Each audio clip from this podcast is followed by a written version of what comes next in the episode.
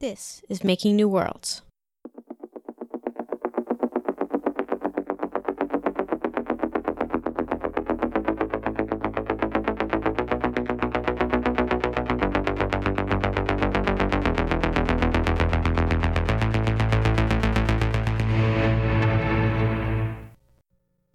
Imagine this. You've been living and working in humanity's newest space settlement for a few years now. Your little community has hit a few bumps along the way, but you've pulled together and dealt with every obstacle you've faced. The settlement's becoming self sustainable. You grow your own food, make your own power, and have even started to turn profit on the interplanetary mineral market. People are beginning to make long term plans, plans that include the next generation of citizens in your community. But do you have enough spare resources to spend on raising children? What if people don't have babies fast enough to replace the aging population? Is it even possible to safely conceive and raise kids in space? Welcome to Making New Worlds, a podcast about the ethical issues involved with settling space. I'm Erika Nesvold. Today's episode is about reproduction in space. How do we maintain a sustainable population in a space settlement without harming prospective parents or their children? If you decide you do or don't want to have children in space, how much of that decision is yours and how much will be influenced by the community's needs? Human reproduction in space has never been tested, and we know so little about what the biological challenges might be. So, this episode will include even more speculation than usual. For a quick background on the potential medical hazards, I talked with a physician who does research on this topic. My name is Dr. Shawna Pandya. I am a licensed physician in general practice and doing some extra training in surgery. I am also a citizen scientist astronaut um, with projects PoSSUM and Phenom. And I also do space related um, research in psychological resilience as well as um, reproduction and sexuality in space. I asked Shawna what some of the challenges would be for someone who wanted to conceive and raise a baby in space. Um, the short answer is that space is trying to kill you. Every life form of all the species we have, whether, you know, primate or not, mammalian or not, um, despite having such a wide array of um, uh, of species and life here on Earth, every single one of them has had the luxury of developing in 1G.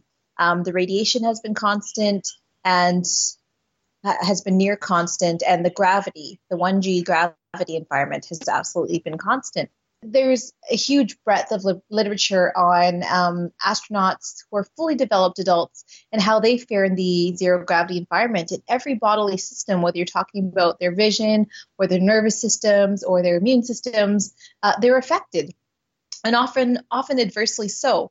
Um, and so, when you bring the question of can we safely reproduce in space, um, there's so many unknowns, uh, and you can't help but um, suspect that uh, there'll be those effects that we see in developed, fully developed adults would be amplified in developing um, bodies. It might not even be possible to conceive viable fetuses in space, in which case, people in future space settlements will have a huge hurdle to overcome in terms of being independent from Earth. But there's no way to know without trying it. Even if we do a lot of research with animal reproduction in space, we'll still eventually have to experiment with actual mothers and babies. Now we're getting into medical ethics, so I called in an expert. My name is Rebecca Kukla. I'm a professor of philosophy at Georgetown University, where I'm also a senior research scholar in the Kennedy Institute of Ethics. So I've worked on topics from um, health communication and analyzing things like public service announcements around uh, early motherhood and pregnancy to uh, how we do science and communicate about science around risks during pregnancy to topics like uh, what kind of obligations, if any, do mothers have to try to produce certain kinds of babies or avoid producing kinds of babies and that sort of thing. Rebecca pointed out that trying to experiment with safe methods of reproduction in space could violate a lot of the research ethics protocols we have here on Earth. I mean, the thing is, actually, if you look at our research ethics principles and protocols on Earth, if anything, we're overly stringent when it comes to experimenting on fetuses and embryos in pregnant women. We let pregnant women engage in almost no research protocols, even just completely theoretical tiny risks rule women out from participating in research right now. And I think that's actually a problem in the other direction. But what we would in effect be doing is swinging all the way to the other side, and it wouldn't be part of an official research protocol, but we would in effect be doing incredibly risky research in this kind of uncontrolled condition. And that does go against what we think of as standard principles of research ethics.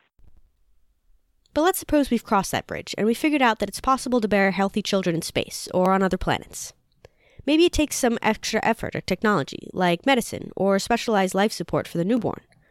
Or maybe fetus development isn't a problem, but the baby can only be delivered surgically. What does this mean for our bare bones, brand new space settlers who are surviving on whatever supplies they brought with them from Earth? Shawna Pandya discussed some of the potential problems. The other challenge is it comes with the trade offs um, that come with being able to support um, uh, gestation and birth off world. So even now on current space missions, there's always trade offs when it comes to medical supply kits. Um, you're limited by mass and volume. And the way you determine what you bring with you on um, your medical or, or sorry, your space mission is what scenarios are most likely to come up, um, what is lightweight, has long shelf life, um, and can be used for more than one medical condition. Uh, now you throw in something like a pregnancy in there, um, and suddenly you have a very you have a very wide need of um, medications and and uh, specific medical tools uh, that may not be able to be used for other areas of, med- of medicine, and um, that may take up their own uh, not insignificant mass and volume uh, on on a, a, space mission. So, for example, consider that here on on Earth, you know, a, a basic hospital. So even the furthest hospitals, they might not have C-section coverage, and they have to accept that. Um, but then they have to send their high, higher risk pregnancies to a facility that has an OR and could theoretically perform a C-section in a in an emergency situation but at least they would have forceps and vacuums for, um, uh, and they have monitoring equipment uh, specific to the fetus um, during during delivery. Uh, you always have to be prepared for, you know, what's the worst that could happen. Um, and so that's, you know, that becomes an ethical quandary. Uh, you know, if you if you have limited mass and volume, where's the trade-off? Even later down the line, once a settlement has been established, it's possible that conception and childbirth will remain something that's really costly and difficult, either because you need extra support biologically or because the expense of raising a child is so high. Does that mean that only people who can afford it will be able to have children? In fact, the extreme limitations of a space settlement could make child rearing costly for the whole community, not just the parents because now not only do you have a crew member who's likely going to have to go on some sort of maternity leave, the rest of the crew is picking up the the slack now and filling in for the duties of the the crew member who's on medical leave. And then once the baby's born, there's now an extra mouth to feed. If your settlement is only producing enough food to barely feed all its inhabitants, what do you do with a baby who not only can't contribute any labor to the community yet, but requires other people to divert their labor into taking care of them? What do you do when a baby is born with extra needs in terms of care or resources? Here's Rebecca Kukla again. Presumably, at least at the beginning, there would be enormous and understandable pressures to, to whatever extent possible, produce healthy children who would be able to fully participate in continuing to found that colony, we would have way less infrastructure in place, both in terms of medical care and in terms of social services, and even, I guess, in terms of educational services, we'd have way less infrastructure in place, for instance, for dealing with um, disabled or special needs children. And so, aside from the risk issue, one of the concerns I have is there's already here on Earth increasing pressure on prospective parents to abort fetuses who prenatal tests show are going to be disabled or have special needs.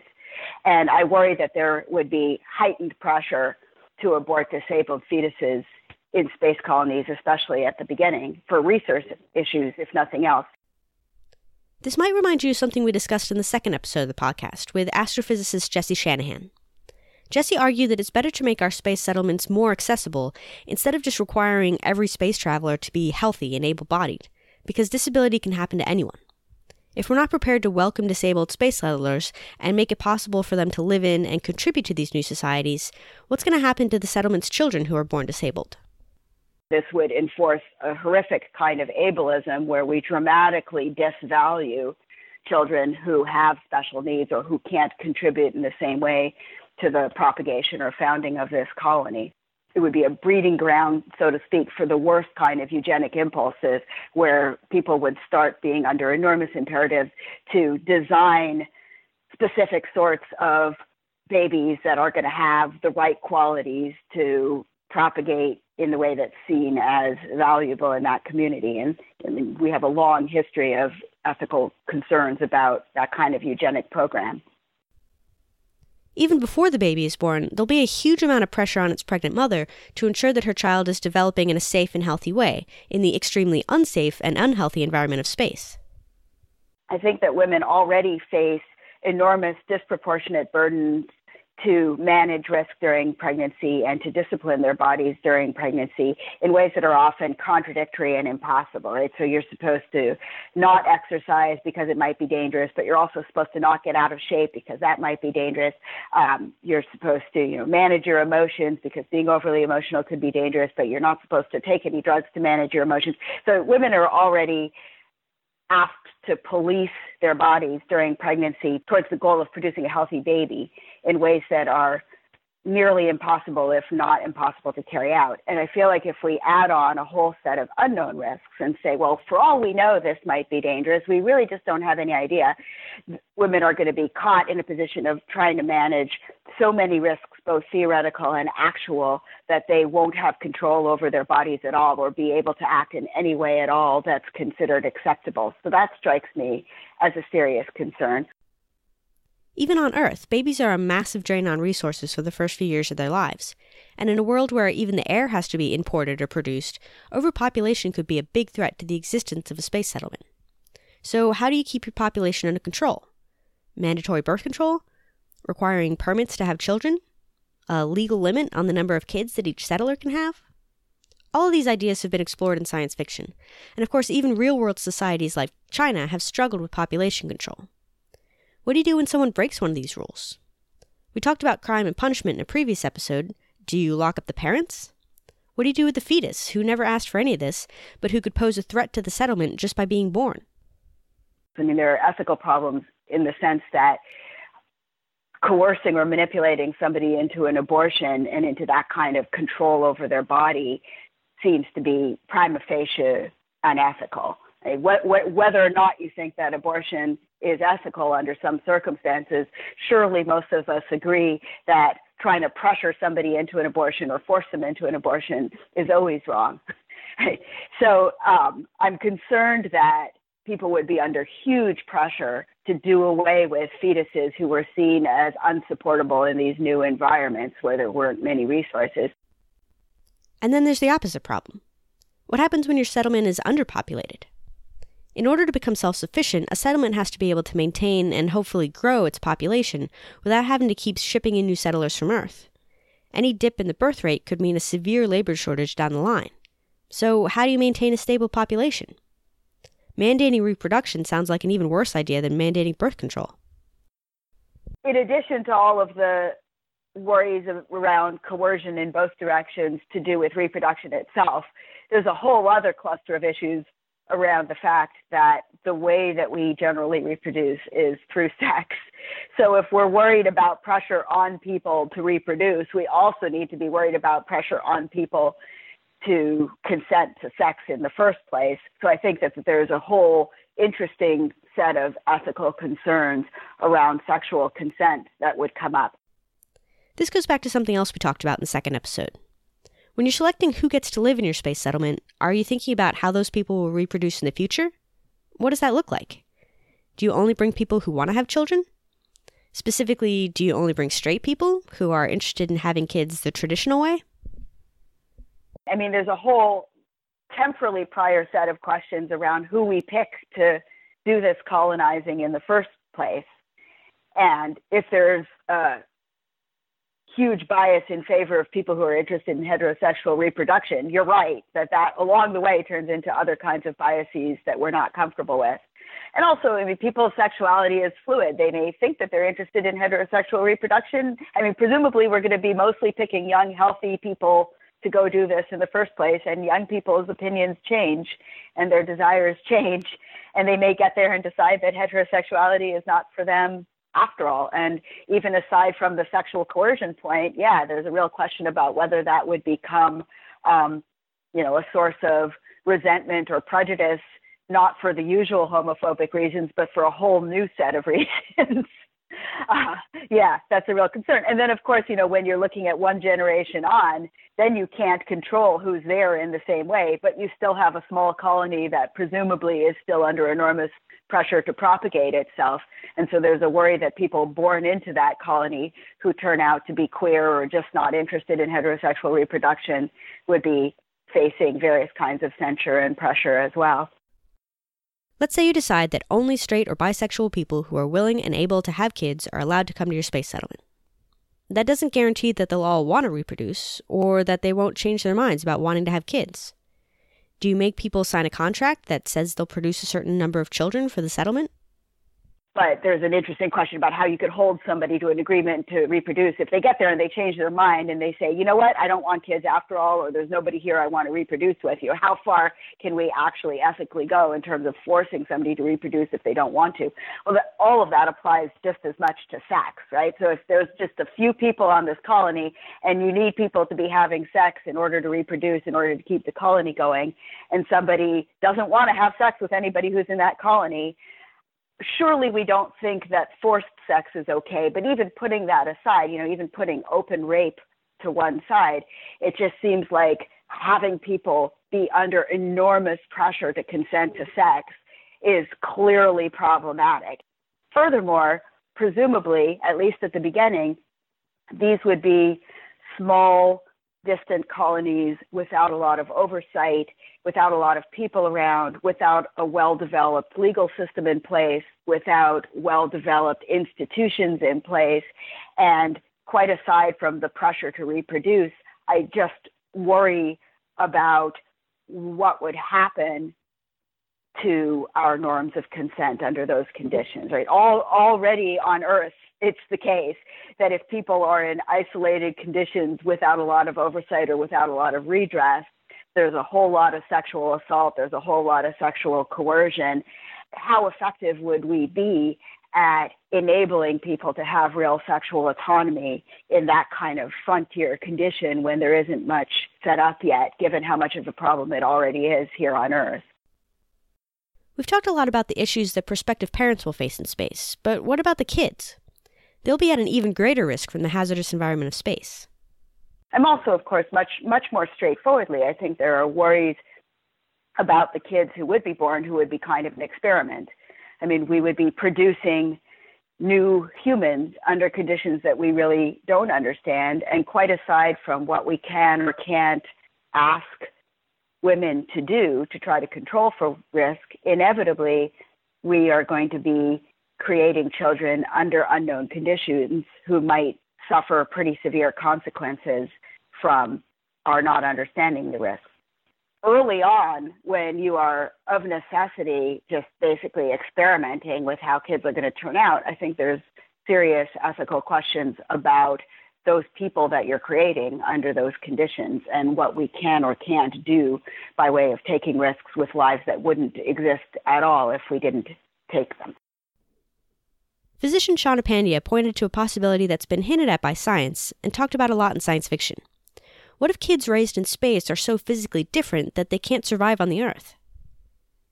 You know, a very obvious one that comes up and I think has been covered in some recent Hollywood films is if you give birth to a child in um, an altered gravity environment and somehow they survive, somehow they have no developmental anomalies, but they're still suited for, you know, a Martian environment, which is one third gravity, or the lunar environment, which is one sixth gravity, could they ever come back to Earth? And could they uh, survive there? And if not, you know, is it ethical to condemn, um, you know, another living being to not be able to come back to Earth? This is something I've been thinking about a lot without finding any easy answers. If being born in space means you can't live on Earth, your parents have taken away the choice of where you can live. Is that wrong? Kids today on Earth usually don't get a say on where their parents move them. Think of the children of refugees and migrants. It's not legally up to them if they decide they'd rather stay in their home country. But what if migrating with your children meant that those children could never return to their home countries ever? Is the ability to live on Earth a birthright that future space settlers will be stealing from their kids? Will children who have lived their whole lives on Mars or the moon even feel the same connection to Earth as their parents? Will they even want to go back? I brought all this up in my conversation with ethicist Rebecca Kukla.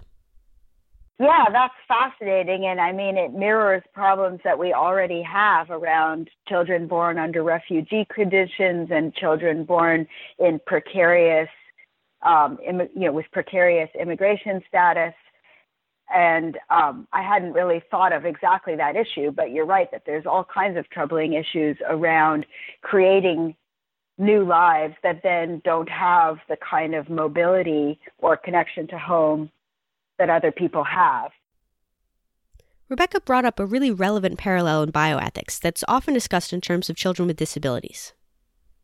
I mean, more generally, there's um, a sort of standard problem in bioethics that people love to talk about that's sometimes called the identity problem or the, uh, the, the harm paradox. There's a question around whether you can do something wrong to somebody or do harm to somebody by creating them, even if you're creating them into a life that is very subideal. Because the idea is, yes, they might have a life that's very subideal, but if you hadn't created them, then they wouldn't exist at all. And surely that would be even worse. So some people argue that, you know, as long as their existence is better than non-existence, then it's impossible to say that they've been harmed by being brought into existence, even if their existence is, you know, kind of miserable because they have whatever it is, terrible, painful health conditions or an extremely restricted existence or live in an extremely restrictive society and can't leave or whatever it may be. As long as that it's better that they exist, you know, from their own point of view, as long as their own existence is better than non-existence, then they haven't been harmed because it's not like there's some other possible being that they could have been, right? They wouldn't have come into existence at all if they didn't come into existence in that circumstance.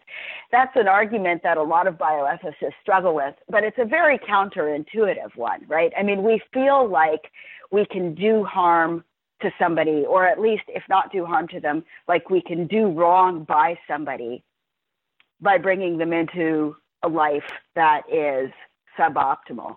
But it's actually kind of conceptually difficult to say why we're doing wrong by them, right? So, similarly, I think there are complexities of exactly the same sort here. If we decided that, yeah, living life on this space colony would be heavily burdensome, there would be all kind of all sorts of coercion in place. There would be very strict sexual norms. There would be a great deal of heteronormativity and homophobia. You would never be able to leave because you're physiologically incapable of leaving. That sounds like a terrible set of conditions to bring children into. And yet, from those children's point of view, presumably they would still prefer to be born than not to be born at all. So we have to look elsewhere for where the ethical problem with that is. And maybe the ethical problem is with setting up a colony with those conditions in the first place. As with all of the topics I've covered in this podcast so far, moving the conversation about reproductive rights into space just makes the problem more difficult. And it's not like reproductive ethics is a simple topic to begin with. Discussions about reproduction, bodily autonomy, disability, and children's rights can bring up a lot of strong emotions and controversy. But at the same time, it's vital to have these conversations if we want to eventually move human civilization beyond the Earth. Rebecca gave me some great insight into this conflict between an individual's reproductive choices and a society's needs. It seems to me it's a heightening of a problem that we have already, which is reproduction is this incredibly intimate bodily process. The reproductive choices we make are extremely intimate in the sense that they have a huge consequence for how our life narrative goes and how we set up everything to do with how we live. They're also incredibly intimate in the sense that they have to do with what happens inside our own body and how our own body works. And so, for both of those reasons, it feels like reproductive choices ought to be extremely personal. And we have a lot of legal decisions reaffirming that they're extremely personal.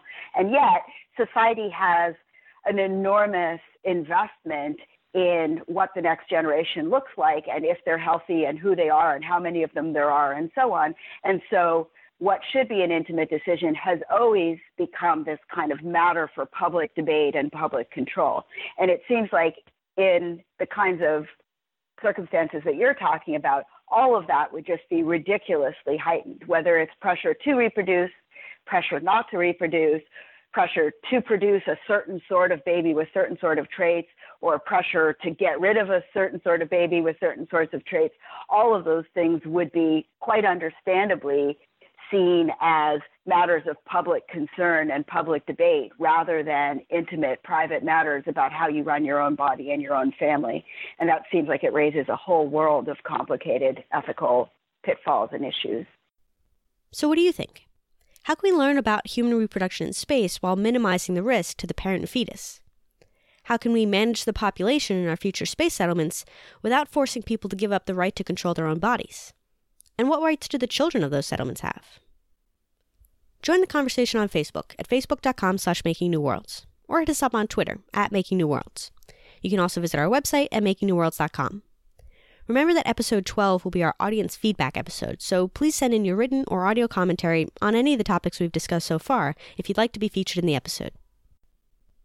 Shawna Pandya can be found on Twitter at Shawna Pandya or on her website at shawnapandya.com. She's got a book chapter called Logistics of Reproduction in Space in the upcoming Handbook of Life Support Systems for Spacecraft and Extraterrestrial Habitats by Erik Seedhouse.